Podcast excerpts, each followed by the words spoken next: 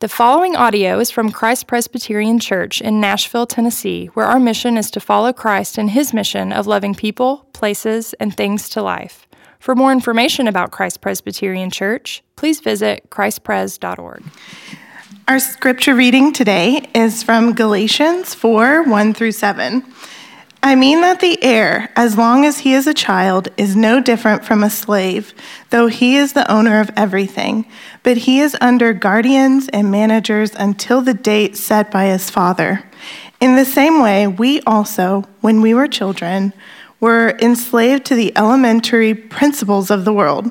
But when the fullness of time had come, God sent forth his Son, born of a woman, born under the law to redeem those who were under the law, so that we might receive adoptions as sons.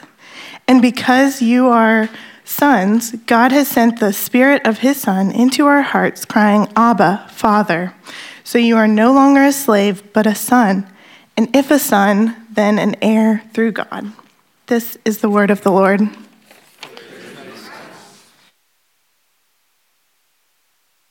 Thank you, Elizabeth, for reading that this morning. Um, it occurred to me while we were singing. Uh, we're singing songs about no longer being a slave but a son, and singing about the fatherhood of God and about the creed, how easy it is for me. I'm, I'm not speaking for everybody, but I imagine I'm speaking for a lot of us. Um, how easy it can be to fall, uh, to, to kind of hear Bible talk, God talk, church talk as kind of this language that is its own little thing. It's got color and phrases, and, but, it, but it can be emptied of meaning, and it, or, or at least we can lose access or, or connection to the significance of what we're saying. And we've said some really significant things um, this morning, even just in talking about being no longer slaves but sons. That image is potent, and we're, we're going to talk about it today. And one of the ways I wanted to start this was just to say, look, we live in a time where it is culturally, the cultural pressure uh, is incumbent on all of us to figure out who we are, to have an identity, to know what it is, to embrace it, to make sure that the world knows what it is, and for the world to cooperate with embracing our identity as we project it and as we define it right? And so we, we live in a time where, where people, uh, where, where, there's almost no more sacred right as an individual that you have than to declare who you are. And it, and I know, I don't know that we age out of that, to be honest.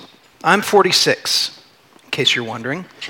If we've never met, my name's Russ, I'm 46. I'm still one big walking identity crisis a lot of the times. And I, I know that many of you are too. We, we get coffee, we talk, I know um, that we're trying to figure out who we are. And the beauty of the gospel is the gospel tells us a lot of who we are. The, the pushback that our culture gives is nobody tells you who you are, you tell them who you are. But if we're going to understand the gospel, we have to understand that, that God has, oh, He has a right to tell us who we are especially if we're His. Uh, part of my conversion story, this isn't in my notes, so this is bonus material, um, is part of my conversion story involves my parents' conversion when I was young. And, and one of the things that just kind of got into my mom's heart and mind was this idea that if there is a creator of the universe who made all things and sustains all things, and created people and created her, she kind of had this con- conviction come over her that if there is a God like that, he has a legitimate claim on me. If he made me, if there is an author to my life, he has a right to me. And we live in a time where just we push on that. And we say, nobody has a right on your identity. Nobody has a right to tell you who you are or to decree or declare anything about you. Uh, but the beauty of Scripture is God is saying to us, you are not starting from nothing. You're not starting from square one where there's nothing true about you and it's up to you to construct it. It's not up to us to create our own identity. Now, sure, we have things that distinguish us from other people gifts, interests, passions, relationships. We have all kinds of things that differentiate us. But we don't live to prove that there is an identity to who I am. It's given to me, it's not something I make. So, when it comes to the human relationship with God and with one another, but when it comes to the human relationship with God, Scripture tells us you don't invent that relationship. You don't start from nothing and fabricate. Something already exists.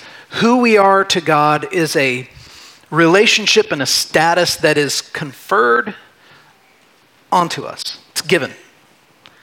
It's something that God gives us. We're born with it. We can't fabricate it, we can't unravel it either when our faith is in Christ, as this passage is telling us, one of the markers of that status is we are adopted into his family as his sons. And you might say, and daughters. And I'm going to say, actually, no. As sons, and don't be offended until you give me a chance to def- defend what I just said, and I'll defend it later. But we're adopted as, as, as sons. I'm going to show you a picture now. Okay.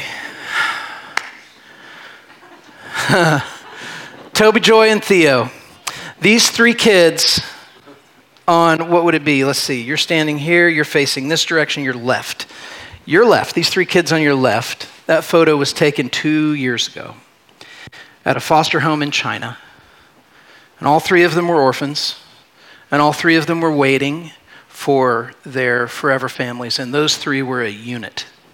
They are not blood relation, but they are a unit. They are a, uh, they grew up together. And there on the right, that picture was taken last night. It was taken last night at Toby's house. He's the, he's the, the, the boy on the left. Um, their family is a part of our congregation.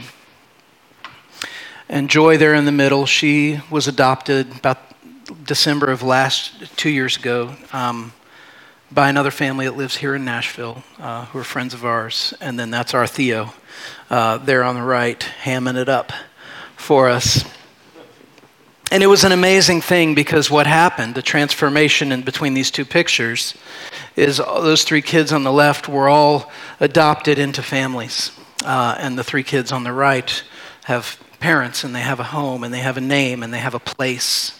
And, they, and, and as far as they're concerned, you know, it's funny, like the three kids being back together here in America with three families that adopted each of them by the orchestration and the grace of God that they would all have this ability to grow up together and be friends together um, is, is an amazing, it's an amazing thing to, to think about. But, but they are they love each other and they are bound to each other uh, and they've been friends since they were little and, and, by god's grace they've been adopted into these families who know each other and live near each other. And this passage is a passage that's talking about what it means to be adopted uh, what it means to be adopted into god's family. You would think that when these three kids would get together that it would be kind of this magical reunion where they would all run to each other in a big embrace and say in their little five-year-old voices how amazing it is that they get to be together. But we forget they're kids and they don't really know there's a china and an america yet. They, they just they don't know that where they're on the other half of the world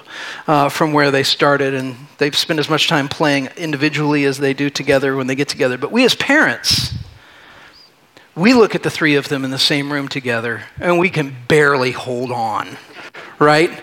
Because of all that went into it, all the prayers and the, the money and the forms and the legal stuff and the travel and all of the things that had to go in to, to, to this, this adoption. The, the, navigating complicated emotional terrain and the waiting. Oh, the, the waiting Theo was the last to get adopted, and he had moments when, when he would watch when he watched these other two, their forever families come, and and you know the question was, where's mine? And we came. I'm going to hold it together. But when the time came, we went and we got him. And in the process of doing that, I'd say most of the people in the room helped us with this in some capacity, whether it was through prayer or helping us fund the adoption. There were, there were so many people. But in the process of doing that, one of the things that had to happen was Lisa and I, my wife and I, we had to stand in front of magistrates and respond to questions that were put to us. And these questions are not for the faint of heart. And so, going back to what I said at the very beginning of the sermon, that it can be easy for us to kind of tie up our religious church language and just kind of this, this sort of vocabulary that we use at particular times in worship, I'm telling you that it is charged with meaning. And when we sing about being a child of God, we're singing about being an adopted child of God. And when we're singing about being an adopted child of God, it's not an insignificant thing at all. Because for my wife and I, we stood in front of a judge who looked us in the eye and said, Do you understand and do you accept that by adopting this child, it will be in the eyes of the law as though he was born into your family?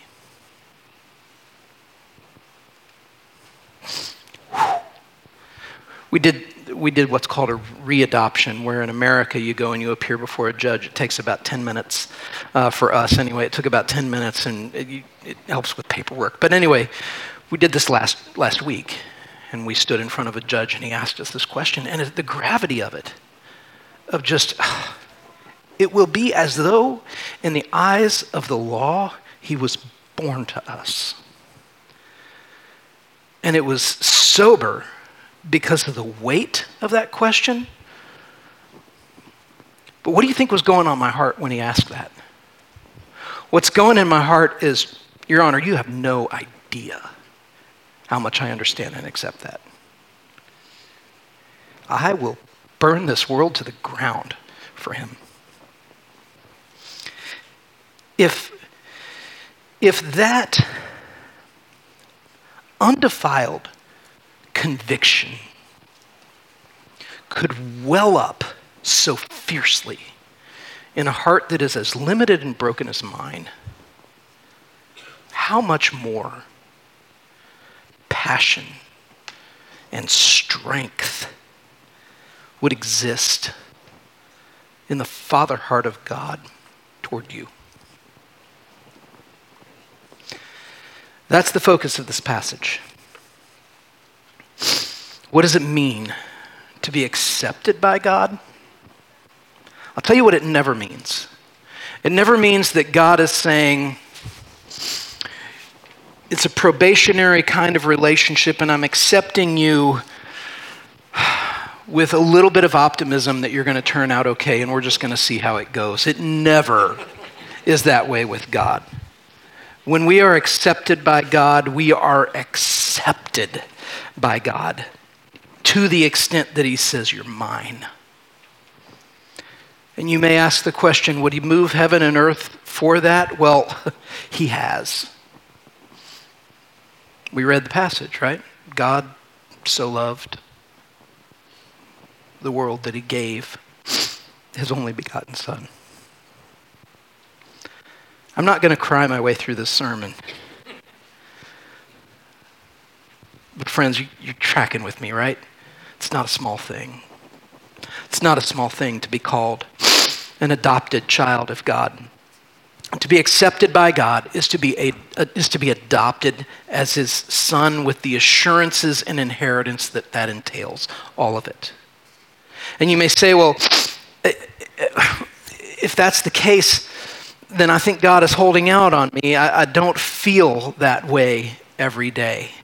And that's the beauty of doctrine, right? is we have doctrine that pushes back against feeling. And our feelings can be good and they can be true, and sometimes they can be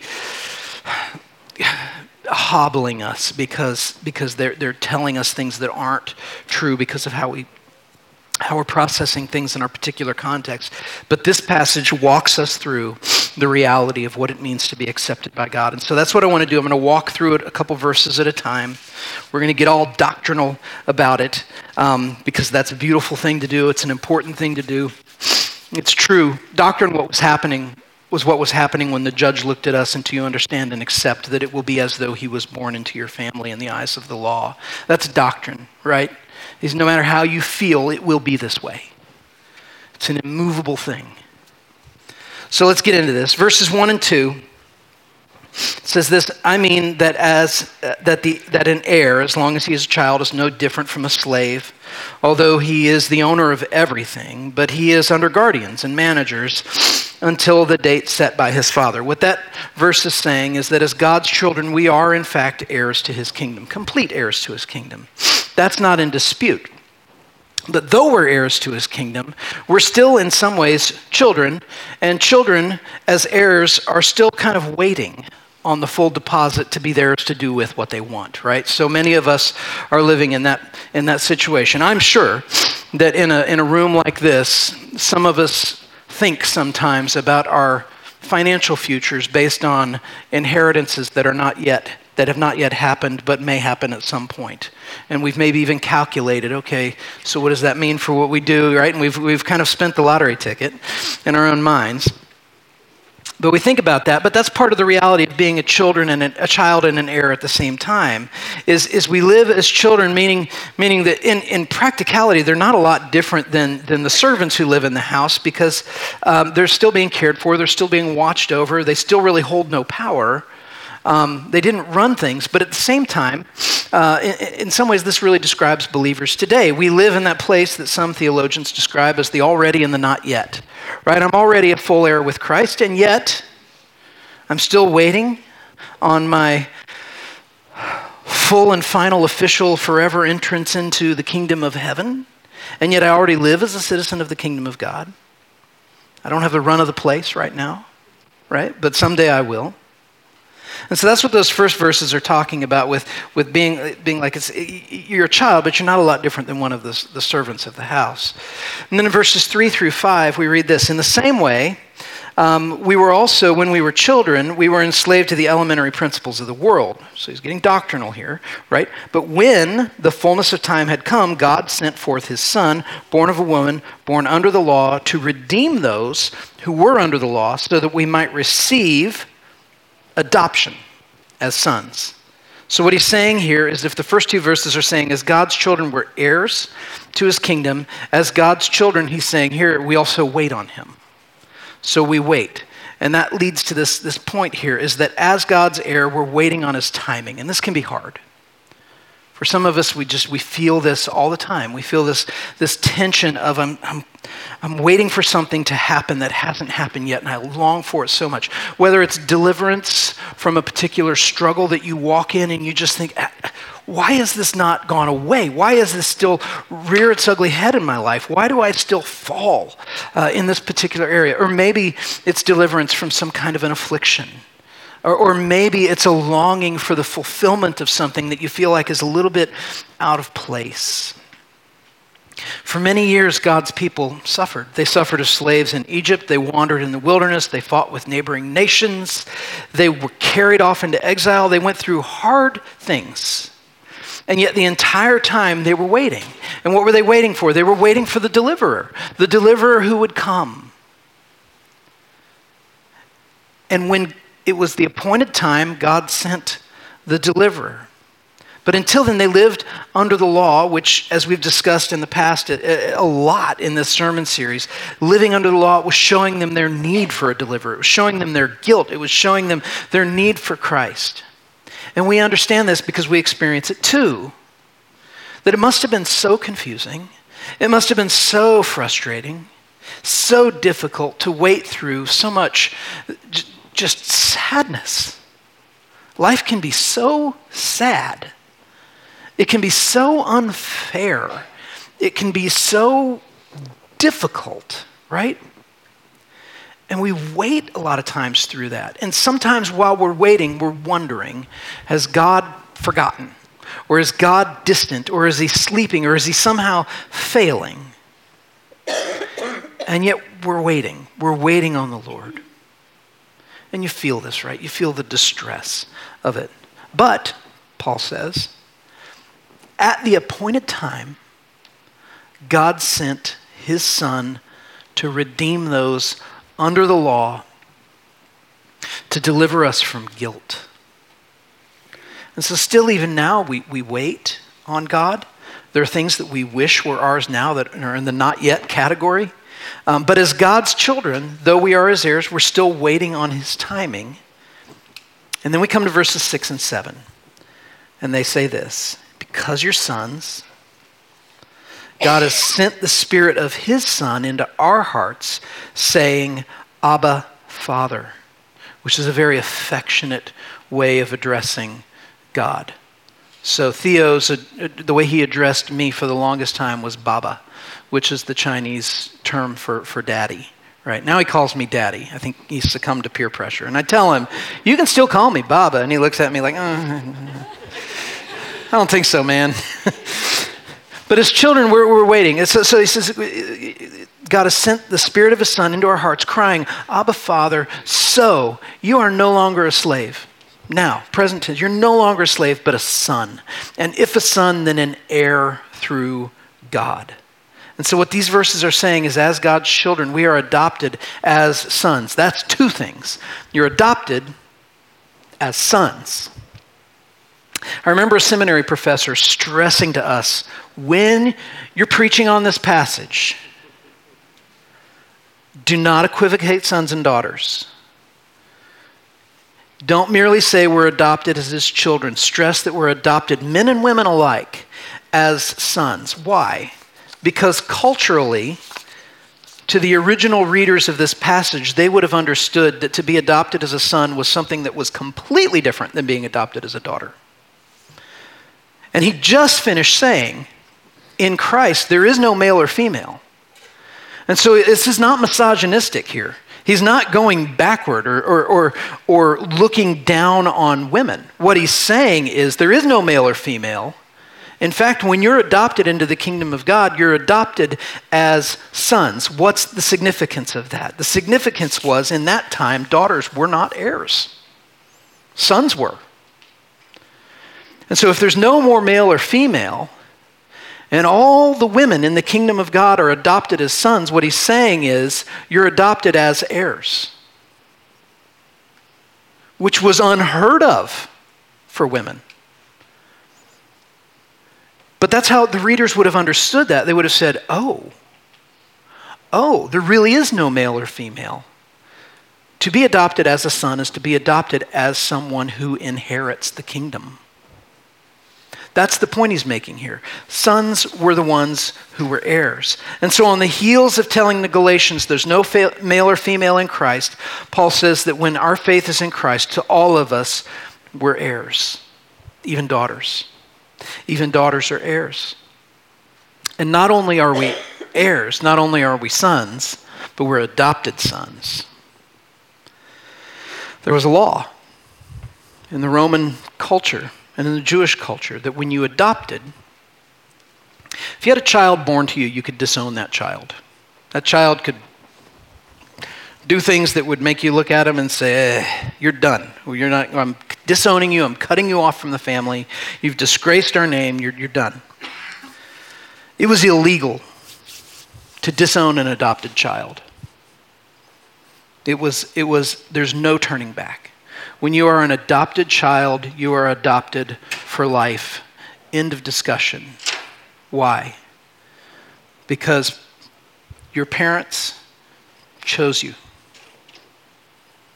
They chose you.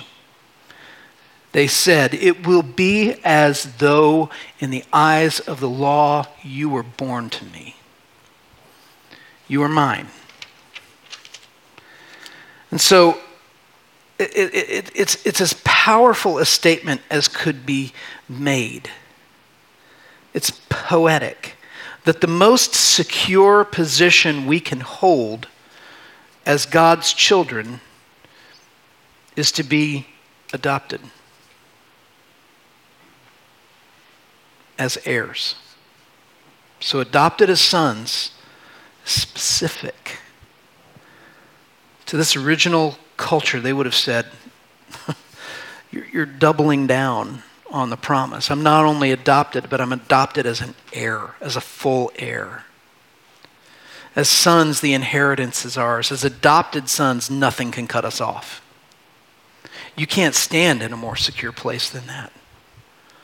So then you bring into that all of the identity crises that we carry with us. Is my life worth anything? Can I make it worth anything? Will people love me? Am I lovable? Am I likable? What scripture is saying, the truth is, is when your faith is in Christ, you are as loved, as seen, as known, as brought into the family of God, as irreversibly brought into the family of God as is possible.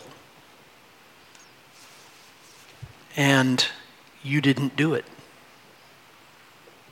It was done on your behalf. And so then the application for us, and this is very real, is how do I learn then to live as an adopted heir into the family of God? How do I learn to live that way? And look, I know for a lot of us, we're in the beginning of sorting out the first part of that question how do I live? I'm just learning how to live. I'm learning how to be an individual. I'm learning how to, you know, maybe, maybe you're in the uh, kind of standing uh, with, with kind of your childhood behind you and your adult life ahead of you, and there's all these unanswered questions and all this just open, wide open opportunity that's just right there. Hear me when I say, you are not without an identity already. How do we learn to live as a son in the house of God? As adopted heirs, we have to learn how to do this, right? You have to learn how to live as a member of the household.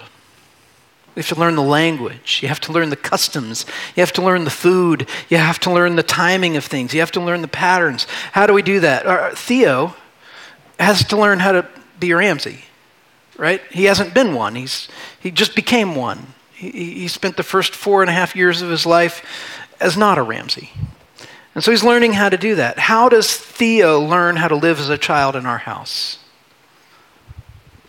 One of the ways, one of the key ways, one of the primary ways, is he learns from the other children in the house, the ones who were born into it, the ones who have been here since their beginning. What does that mean for believers? It means how do I learn to live as an heir, as an adopted son in the kingdom of God? I look at his son.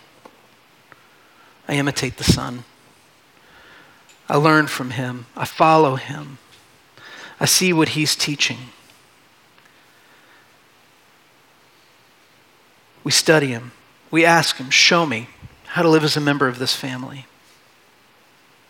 It really highlights one of the core values that we have as a church, right? Worship, connect, serve. This is in the worship category, right? Is that we're learning how to love the Father.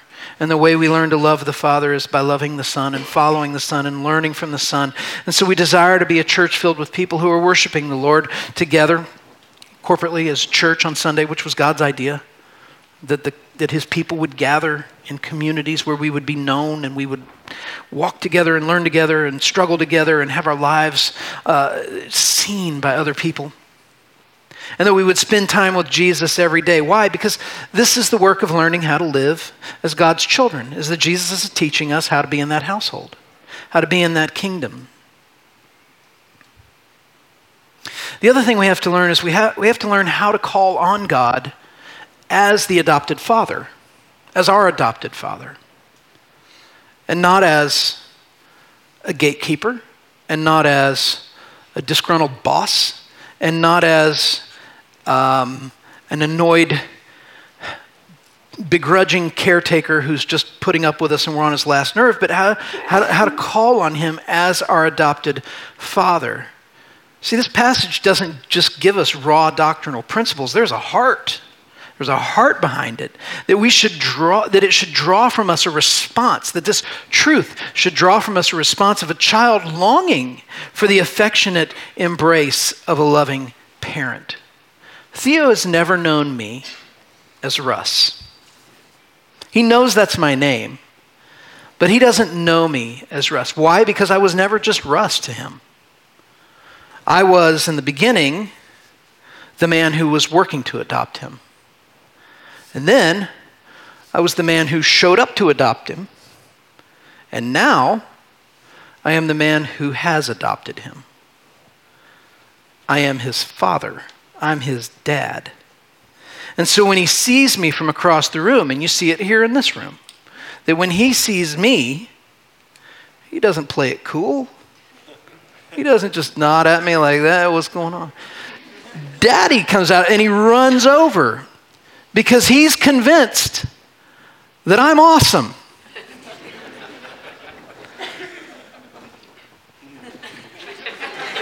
He is. He's convinced that I'm awesome. Why? Because he has the spirit of a son.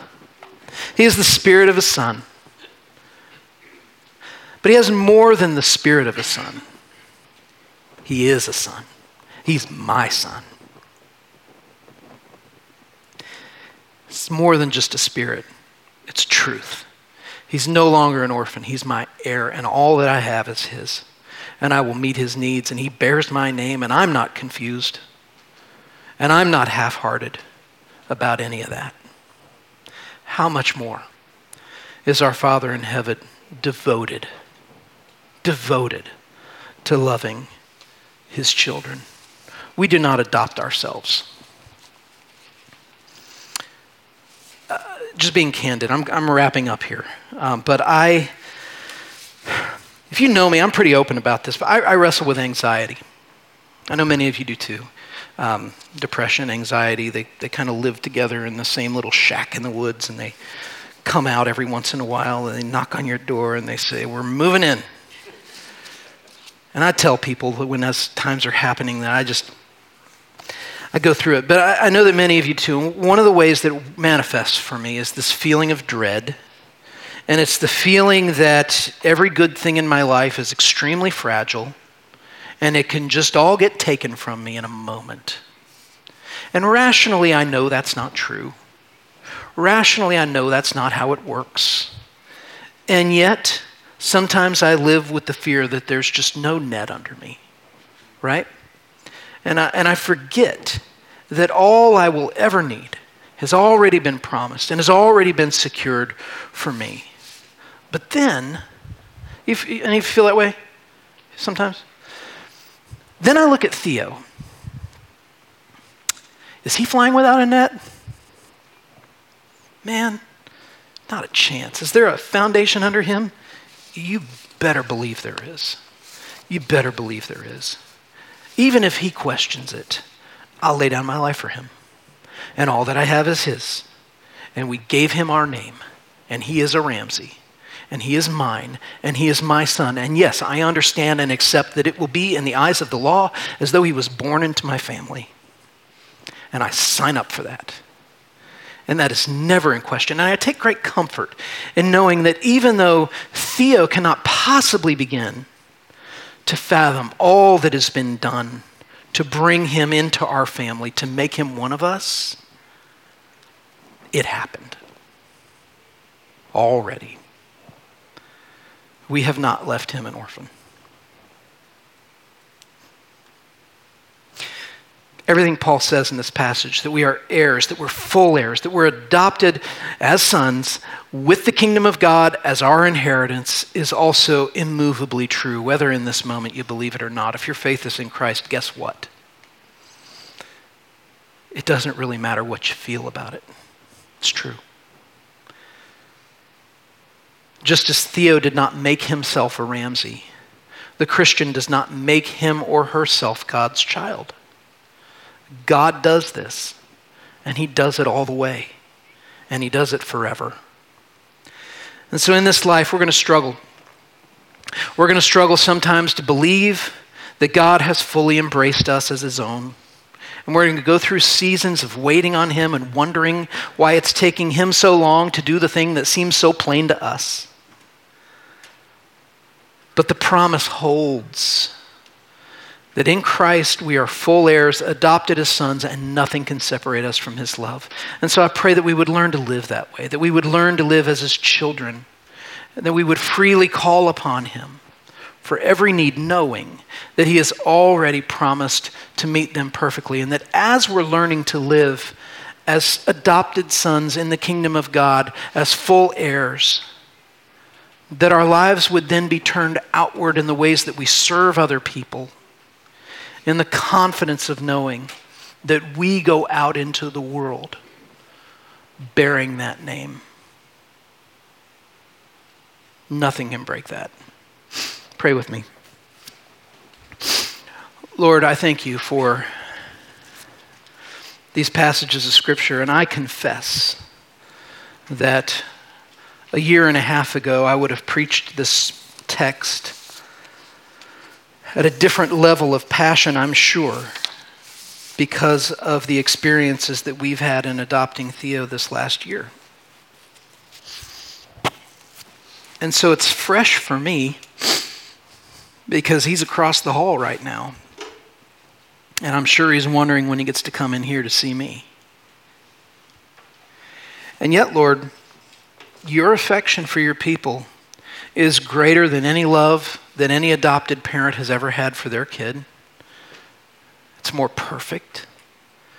It has a longer view of what's coming, what's down the road, what we need. And you are a perfect Father who gives us what we need. And so, Lord, thank you that your love never fails and that it never wavers and that you never give up and that your bringing us into your family is never probationary, but it is always filled with passion and love, and it's always all the way. Help us to learn how to live as members of your household by imitating your son, learning to be